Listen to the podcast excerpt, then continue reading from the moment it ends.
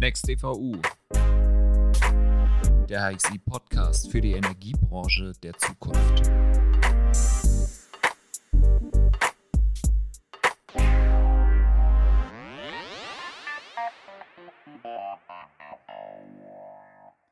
Next EVU, die Energiebranche der Zukunft. Jetzt geht es wirklich los. Nachdem wir ja bereits viele positive Resonanzen auf unsere Online-Blogbeiträge und die virtuellen Impulse bekommen haben, möchten wir jetzt euch mit einem auditiven Format äh, verwöhnen und an den Start gehen, nämlich unsere eigenen Podcast-Reihe. Wir, das sind die HXI, eine Beratung aus München mit dem Fokus auf die Energiebranche. In unserer täglichen Arbeit unterstützen wir als Berater, Trainer und Coaches unsere Kunden bei der Transformation in eine erfolgreiche Zukunft sozusagen von der Strategie bis zur Umsetzung. Dabei ist es uns auch immer sehr wichtig, wieder neuen Ansätzen zu folgen und stets mit Spaß und Freude gemeinsam mit unseren Kunden zusammenzuarbeiten. Mit Next EVU möchten wir unseren Einblick in die Energiewelt und Branchenthemen von morgen mit euch teilen. Dabei werden wir über aktuelle Entwicklungen, Geschehnisse und Trends in der Branche berichten. Wir möchten außerdem unseren Podcast gezielt dabei nutzen, Impulse zu setzen und die Möglichkeit bieten für Diskussionen. Wir werden von Zeit zu Zeit auch immer wieder Gäste bei uns begrüßen dürfen und freuen uns da jetzt schon richtig auf den gemeinsamen Austausch. Auch ihr könnt euch an der Diskussion mit einbringen und uns eure Meinung oder Fragen mitteilen. Schreibt uns daher gerne eine E-Mail oder einfach auf LinkedIn auf unserer HXI-Seite. Mit unserer heutigen Folge möchten wir uns aber zunächst einmal selbst euch vorstellen und dafür sitzen mir heute zwei meiner wertgeschätzten Kollegen gegenüber. Herzlich willkommen, Madeleine und Jens. Und vielleicht wollt ihr euch gerade selber einmal vorstellen. Mein Name ist Madeleine Nüssle. Ich bin seit Anfang 2018 bei der HXI. Und mein Themenschwerpunkt ist die Organisations- und Personalentwicklung sowie Change Management. Was heißt das ganz konkret? Ich begleite Unternehmen der Energiebranche in ihrer strategischen Ausrichtung, aber auch in der Optimierung ihrer Organisation und ihrer Struktur, aber auch in der Personalstrategie und in der Frage, mit welchen Werten wollen wir arbeiten, wie soll unsere Unternehmenskultur in Zukunft gestaltet sein und wie wollen wir die entwickeln. Und auf Führungskräfte- oder Personalebene begleite ich Führungskräfte und Mitarbeiter in ihrer individuellen Entwicklung. Und ähm, ich helfe auch Teams in der Zusammenarbeit und ähm, in der Entwicklung einer Teamkultur. Und ähm, dadurch, dass äh, viele dieser Themen auch mit Veränderung zu tun haben, digitale Transformation ist ja als Überschrift überall zu lesen, ähm, ist das Thema Change Management auch eins meiner täglichen Aufgaben.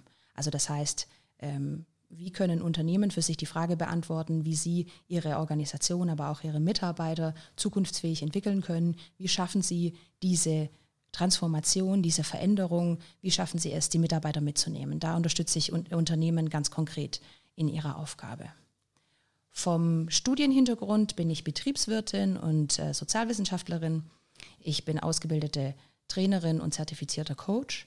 Und ich habe in meinem früheren Leben vor der HXI lange bei einem Konzern in der Personalabteilung gearbeitet und hatte ähnliche Themenschwerpunkte für die Mitarbeiter dort, die da weltweit angestellt waren. Ja, auch von mir herzlich willkommen. Jens Ungerer mein Name.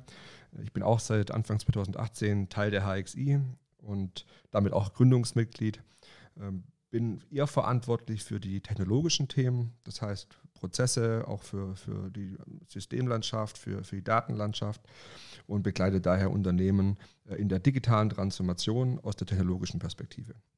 Mein Hintergrund ist ein Energiewirtschaftlicher. Ich habe Energiewirtschaft studiert mit dem Schwerpunkt Energietechnik, habe danach noch ein, Master gemacht in Innovationsmanagement. Das heißt, auch die, die neuen Themen sind mir nicht gänzlich fremd und äh, bin seit rund zehn Jahren ähm, in der Beratung von Energieversorger tätig.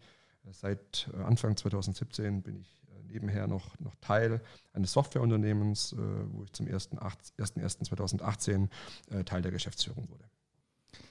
Ja, danke euch beiden. Ähm, ich hatte es eingangs ja schon erwähnt, dass äh, wir unseren Fokus auf die Energiebranche gelegt haben.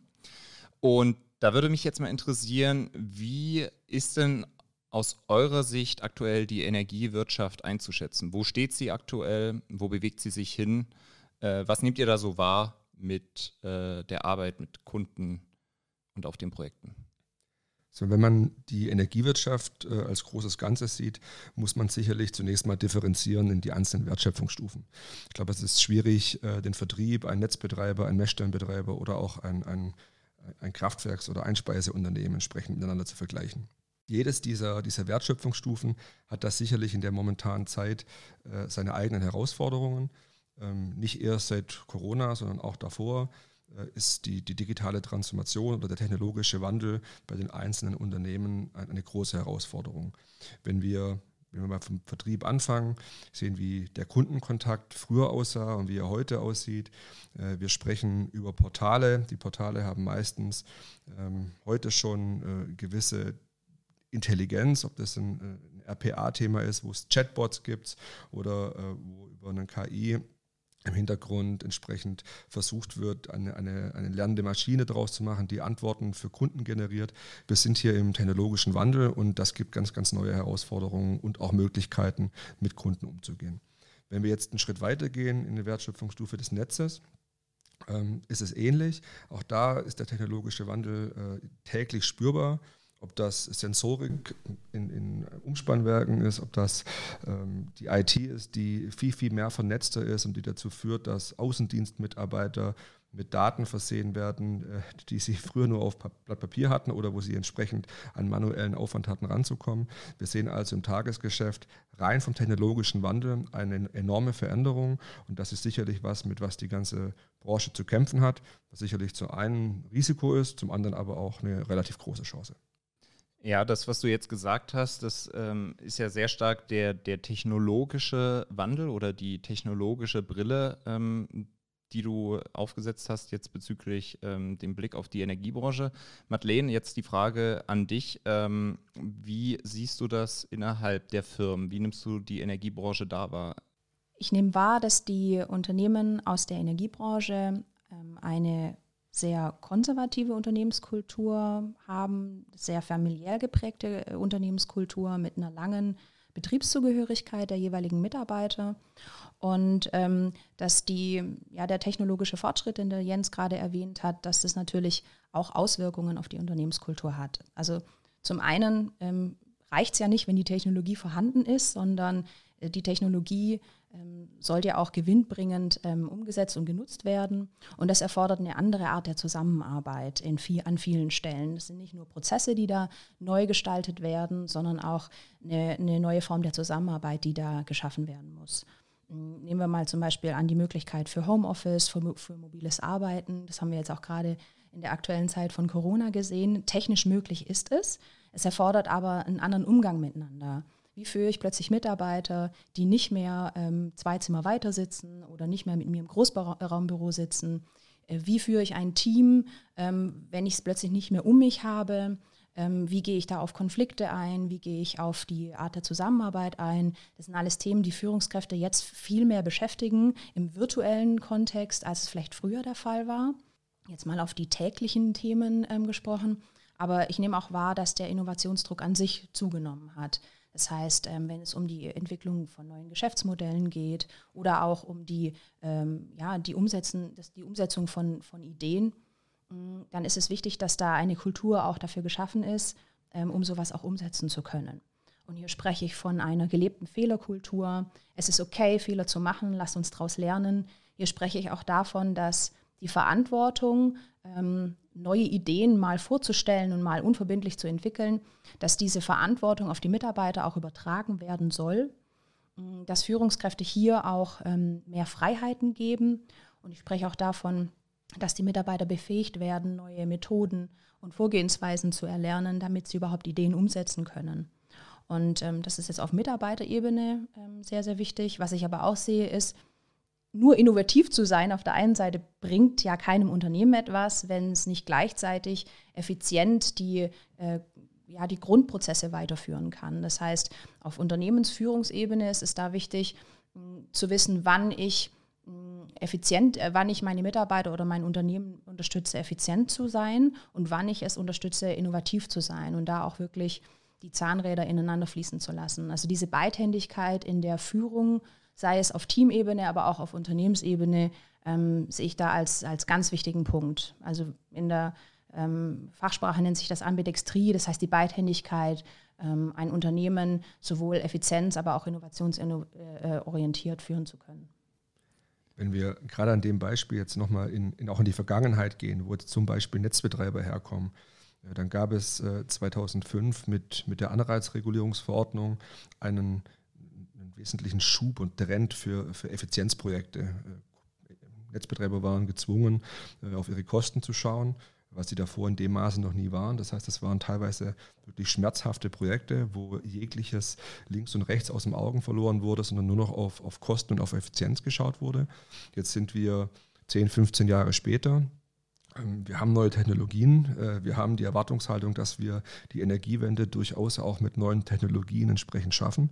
Das heißt, der Drang nach Neuigkeit, nach Innovation ist auf einmal da. Und das äh, ist merkbar, das, was Madeleine gerade sagte, ein Ausschlag in die andere Richtung. Das heißt, auf einmal dieser Wunsch nach Innovation. Ähm, und jetzt gilt es sicherlich, äh, die Fähigkeit zu besitzen, in dieser Zeit die Effizienz nicht aus dem Auge zu lassen. Weil es sind immer noch regulierte Unternehmen. Das heißt, auf Teufel komm raus, jetzt nur Innovation zu treiben, die ja durchaus auch nicht ganz günstig sind, sondern Innovation kostet immer, kostet Geld, kostet zum einen Investition, kostet aber auch Aufwand. Ähm, und äh, da gilt es sicherlich, ich sag mal, den, den, das Spannungsfeld zwischen Innovationsfähigkeit, aber auch Effizienzorientierung gut zu beherrschen. Ja, da befinden wir uns ja dann auch ganz schnell auf dem, auf dem Königsweg, den irgendwie jedes Unternehmen gerade versucht äh, für sich zu finden, äh, wie es schon eben gesagt hat. Äh, Ambidextrie ist da das Stichwort. Da werden wir sicherlich auch in einen unserer folgenden Podcast-Folgen nochmal näher drauf zu sprechen kommen. Ähm, aber ich fand das ganz interessant, was sie gesagt hat, dass es ähm, nicht nur reicht, ähm, ein neues System bei sich im Unternehmen einzuführen, sondern ich brauche halt auch die Leute entsprechend dafür, die äh, mit dem neuen System umgehen können und die Akzeptanz, die halt erstmal zu schaffen. Das ist sicherlich etwas, was in der Vergangenheit etwas stiefmütterlicher behandelt wurde, bei dem einen Unternehmen vielleicht auch schon von Anfang an mitgedacht wurde, aber das ist schon jetzt was, wo wir sehen, dass das äh, die Unternehmen vor große Herausforderungen stellt. Oder nehmen wir ähm, das Stichwort Kundenorientierung. Das ist ja schon so häufig genannt worden. Den Kunden in den Mittelpunkt stellen. Den Kunden in den Mittelpunkt stellen, genau. Ähm, wo vielleicht vor ein paar Jahren ähm, Kundenorientierung ausschließlich im Vertrieb wirklich hoch gepredigt wurde und auch gelebt wurde, ist es mittlerweile fast schon undenkbar, ähm, dass Mitarbeiter, die nicht direkten Kundenkontakt haben, nicht auch kundenorientiert denken. Und da geht es wirklich darum, das gesamte Unternehmen auf die Denke zu bringen, was kann ich tun, dass der, der im Prozess nach mir kommt, also mein direkter interner Kunde, dass ich ihm ähm, den bestmöglichen Service biete, damit er seine Arbeit gut machen kann. Ähm, und dann kommen wir weiterhin zu, wie können wir unsere internen Prozesse gestalten, dass sie auf den Kunden hin abzielen und nicht vom Kunden weggehen und sich tatsächlich äh, äh, am Ende mit einer Selbstbeschäftigung äh, ähm, beschreiben lassen. Und ähm, das ist wirklich eine, eine, Veränderung im Mindset. Wie sehe ich die Arbeit? Ich, ich tue eine Arbeit für jemand anderen und nicht nur für mich selber oder zum Selbsterhalt. Und das ist etwas, was in den Köpfen der Leute anfängt, was äh, schon vom Recruiting neuer Leute bis über die Personalentwicklung der bestehenden Leute ähm, durch die ganze Bank weg ähm, ja, geschult und äh, immer wieder in den Fokus gehalten werden sollte, damit am Ende der, der, der Endkunde, der, der Nutznießer des Produktes tatsächlich merkt, okay, das Unternehmen ist wirklich durch und durch kundenorientiert und schreibt sich nicht nur auf die Fahnen. Was, was heißt das aus deiner Sicht für, für den zukünftigen Recruiting-Prozess? Wenn wir jetzt mal in die Vergangenheit wieder schauen, äh, waren Energieversorger ja sehr, sehr stark da, davon geprägt, dass sie Mitarbeiter hatten, die ein ich würde das mal sagen, das meine ich sehr respektvoll, ein sehr hohes Sicherheitsbedenken und Bedürfnis hatten. Ähm, das ist eine systemrelevante Branche. Es äh, wurden selbst in den, in den krassen Jahren äh, der, der Anreizregulierung, wo auf Effizienz geachtet wurde, äh, in den meisten Unternehmen betriebsbedingte Kündigungen ausgeschlossen. das heißt, es ist eine Branche, bei der der Arbeitsplatz verhältnismäßig sicher ist zu anderen Branchen. Ähm, heutzutage, äh, wir hatten es gerade schon gesagt, ist Innovation im Vordergrund, Kundenorientierung ist im Vordergrund. Das heißt, zielt das Recruiting bei einem Energieversorger deiner Meinung jetzt nach, auf, auf, auf neue Menschen ab, auf neue Charaktere ab? Ähm, nehmen wir mal das Beispiel von einem Netzbetreiber. Ähm, das Kerngeschäft von einem Netzbetreiber ist, das Netz aufrecht zu erhalten und die Versorgung ähm, zu gewährleisten. Und natürlich äh, eine, ein, die, die Sicherheitsauflagen zu gewährleisten. Da brauchst du nach wie vor Spezialisten, die genau wissen, was sie tun. Zudem brauchst du aber vielleicht Leute, die über das aktuelle Geschäftsmodell hinaus sich Gedanken machen, wie ein Netzbetreiber in Zukunft ähm, vielleicht zusätzliche Gewinne generieren kann. Das sind Personen, die müssen nicht unbedingt Elektrotechnik studiert haben und ein äh, fundiertes Wissen haben. Die sollten aber wissen, wie man Spezialisten zusammenbringt und mit denen neue Geschäftsmodelle entwickelt. Das heißt, die haben eher eine moderierende Funktion, haben eher eine eine Funktion des Enablers, also des Befähigers. Ich bringe Spezialisten zusammen und ähm, sorge dafür, dass da aus dem Wissen heraus was Neues, Vernetztes, Besseres zum Beispiel entsteht. Das heißt, das sind Leute, die vielleicht von ihrer Persönlichkeit her weniger nach Sicherheit streben, sondern eher nach Abwechslung, nach ähm, neuen Ideen, nach Impulsen, nach Veränderung, was natürlich jetzt nicht unbedingt dem typischen ähm, Mitarbeiter eines ähm, Netzbetreibers zuzuschreiben war in der Vergangenheit. Deswegen, wenn du mich nach einem Recruitingplan fragst, würde ich immer ganz genau schauen, was ist das für eine Stelle, was, ist für, was, was für eine Rolle wird da ausgeführt, ähm, was wird da gebraucht, welche Skills brauchen wir da und dann nach dieser, dieser Art von Person suchen. Vielleicht auch ein bisschen weniger auf die Ausbildung achten, da wo es eben möglich ist, und mehr auf Skills, auf Talent, auf ähm, Kompetenzen achten, weil in vielen Dingen, vor allem im Bereich Innovation, brauchst du Menschen, die vernetzen, verbinden, kreativ Neues erschaffen.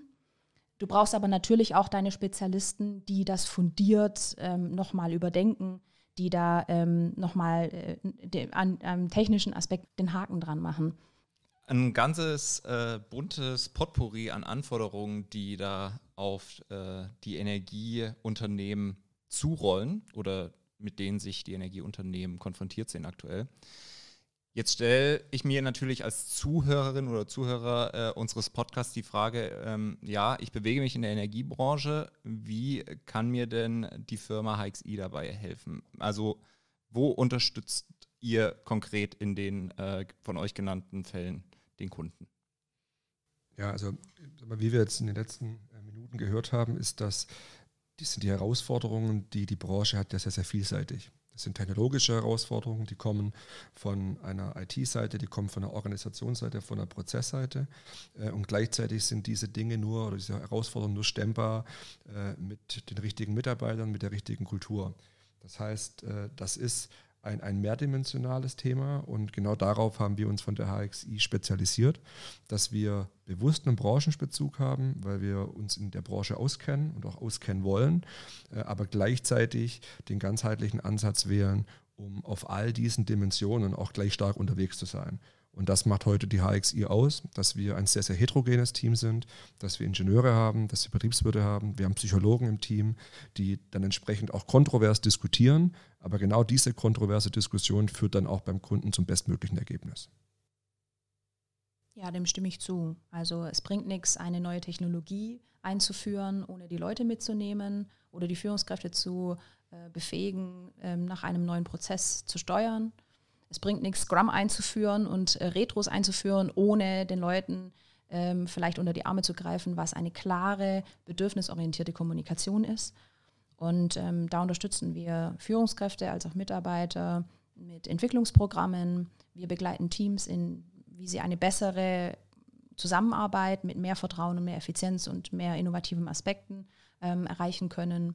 Wir coachen Mitarbeiter in oder Führungskräfte mit individuellen Fragestellungen, die sie einfach ähm, geklärt haben möchten, ähm, um ihren Job besser machen zu können.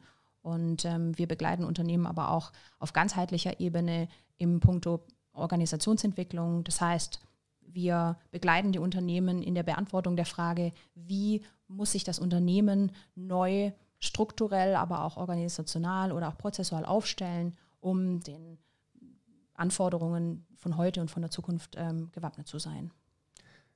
Ich bin der Meinung, dass eine ganz, ganz wesentliche Fähigkeit, die wir von der HXI mitbringen, äh, die, dieses bewusste Handeln ist. Das heißt, wir hinterfragen uns vor jedem Projekt, ist denn ein Berater gefragt, ist ein Coach gefragt oder ist ein Trainer gefragt?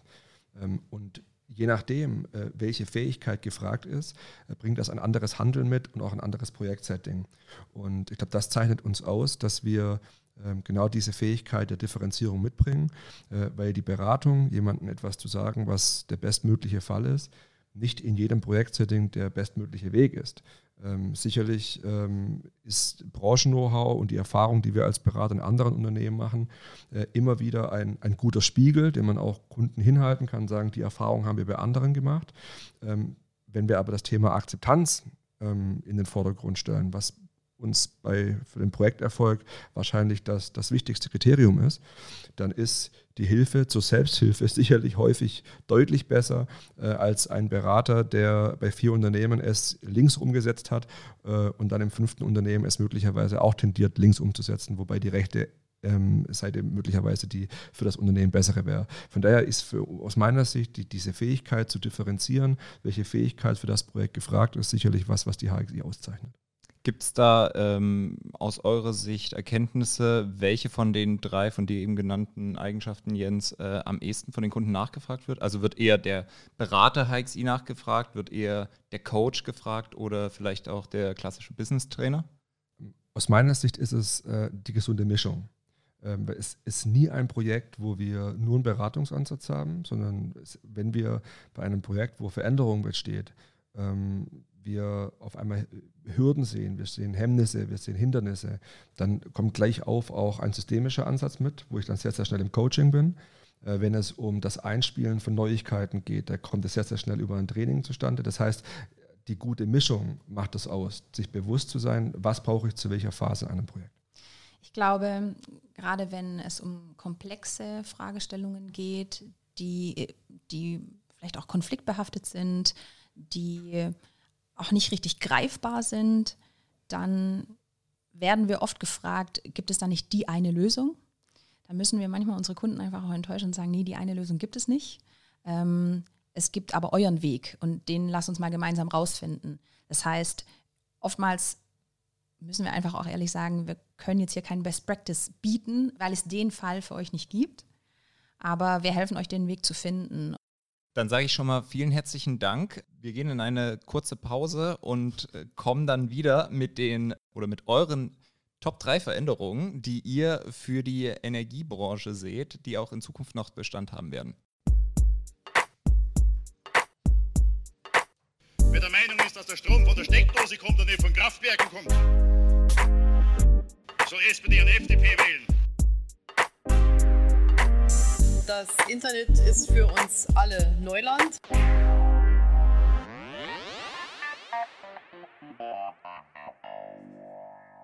Und da sind wir wieder zurück aus der Pause. Und zum Abschluss unseres Podcasts äh, würde mich natürlich die Frage an unsere beiden Studiogäste interessieren, was denn äh, ihre persönlichen Ansichten sind, was typische Veränderungen oder relevante Veränderungen für die Zukunft der Energiebranche sind, mit denen sich Energieversorgern die nächsten Jahre über beschäftigen müssen. Jeder hat drei Punkte, die er nennen kann. Madeleine, was ist deine Nummer drei? Also ich habe mir aufgeschrieben, neue Kompetenzen braucht die Energiebranche, weil Innovation, neue Ideen, neue Geschäftsmodelle auch von irgendwem durchgeführt werden müssen. Und äh, dazu ist die Bestandsbelegschaft unbedingt wichtig, wenn es darum geht, ähm, das Fachknow-how an den Mann zu bringen. Es braucht aber auch, wie wir vorher schon erwähnt haben, Leute, die verschiedene Kompetenzen zusammenbringen, die Menschen miteinander vernetzen und aus der Summe der Gesamtintelligenz neue Ideen formen.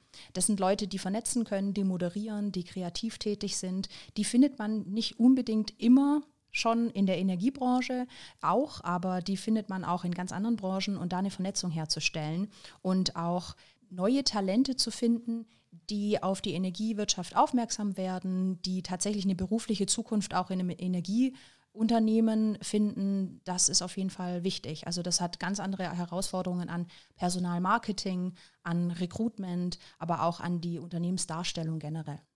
Mhm. Äh, Jens, was ist dein Platz 3? Also sicherlich ist die gewisseste Veränderung die heute noch ungewisse, und zwar die politische.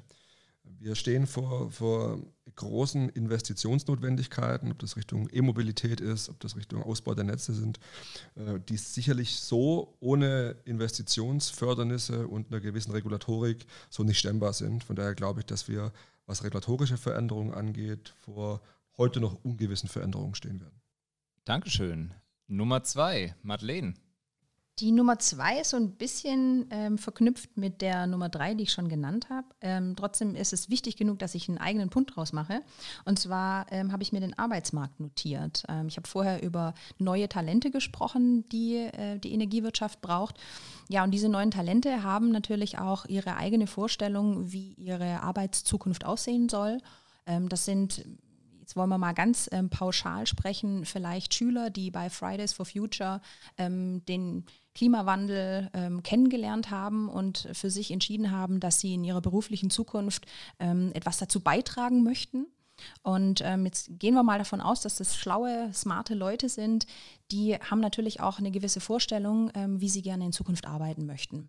Und ähm, wenn da jetzt so ein junges Talent ähm, aus der Universität kommt oder auch irgendwie fertig ist mit der Ausbildung, dann gibt es mehrere Möglichkeiten, wo derjenige einsteigen kann. Zum Beispiel ist es ein junges, hippes Startup mit allen Vor- und Nachteilen oder ein Energieversorger, der einfach traditioneller ist. Und ich glaube, jetzt mal für die Energieversorger gesprochen, ist es wichtig, eine Unternehmenskultur anzubieten, die ähm, sowohl die, ich sage jetzt mal, ältere, ähm, loyale Belegschaft ähm, bedient mit ihren Anforderungen, aber auch sich öffnet für Ansprüche oder für Bedürfnisse von jungen Arbeitnehmern, die bisher einfach noch nicht viel Berührung gehabt haben mit dem Ablauf in Unternehmen, in Organisationen. Und ich spreche bewusst nicht von einem Kompromiss, sondern von dem Vereinen beider Bedürfnisse. Ich glaube, es gibt verschiedene Programme, die aber tatsächlich auch unterstützt werden müssen, ähm, sei es Patenschaften zwischen einem Alteingesessenen ähm, und einem neuen Talent, um sich da gegenseitig aufzuschlauen. Ähm, es gibt Job Rotation, es gibt weitere Programme, wo man einfach die Arbeitskultur sehr, sehr schmackhaft machen kann. Ich glaube, dass sich Unternehmen fokussiert darauf konzentrieren sollten, um beide ich sage jetzt mal, beide Lager, die Jungen und die Alten zusammenzubringen und auch die Bedürfnisse von beiden Lagern zu, ähm, ja, zu bedienen. Mhm, Dankeschön. Ähm, Jens, deine Nummer zwei. Ja, vielleicht ganz, ganz passend zu dem, was Madeleine gerade sagte. Im Vergleich zu einer Fußballmannschaft, äh, die das Talent entweder besitzt oder nicht besitzt, können wir als EVU sicherlich auch über Partnerschaften agieren und uns äh, punktuell äh, Talente ausleihen. Das heißt, das Thema Kollaboration wird sicherlich ein, ein wesentliches werden in der Zukunft, dass man zu einzelnen Herausforderungen ähm, eine, eine Taskforce oder ein Projektteam bündelt oder bildet, was nicht zwingenderweise aus dem eigenen Unternehmen kommen muss, sondern was ähm, mit Unis besetzt ist, was mit Branchenfremden besetzt ist, was mit einzelnen Talenten besetzt sind, die vielleicht am Freelancer-Markt zu bekommen sind. Das heißt, wir werden über dieses Thema Zusammenarbeit, auch virtuell, eine große Veränderung erfahren. Vielen Dank. Jetzt kommen wir zum großen Finale. Madeleine, was ist deine Top-Veränderung, die du für die Energiebranche in Zukunft siehst?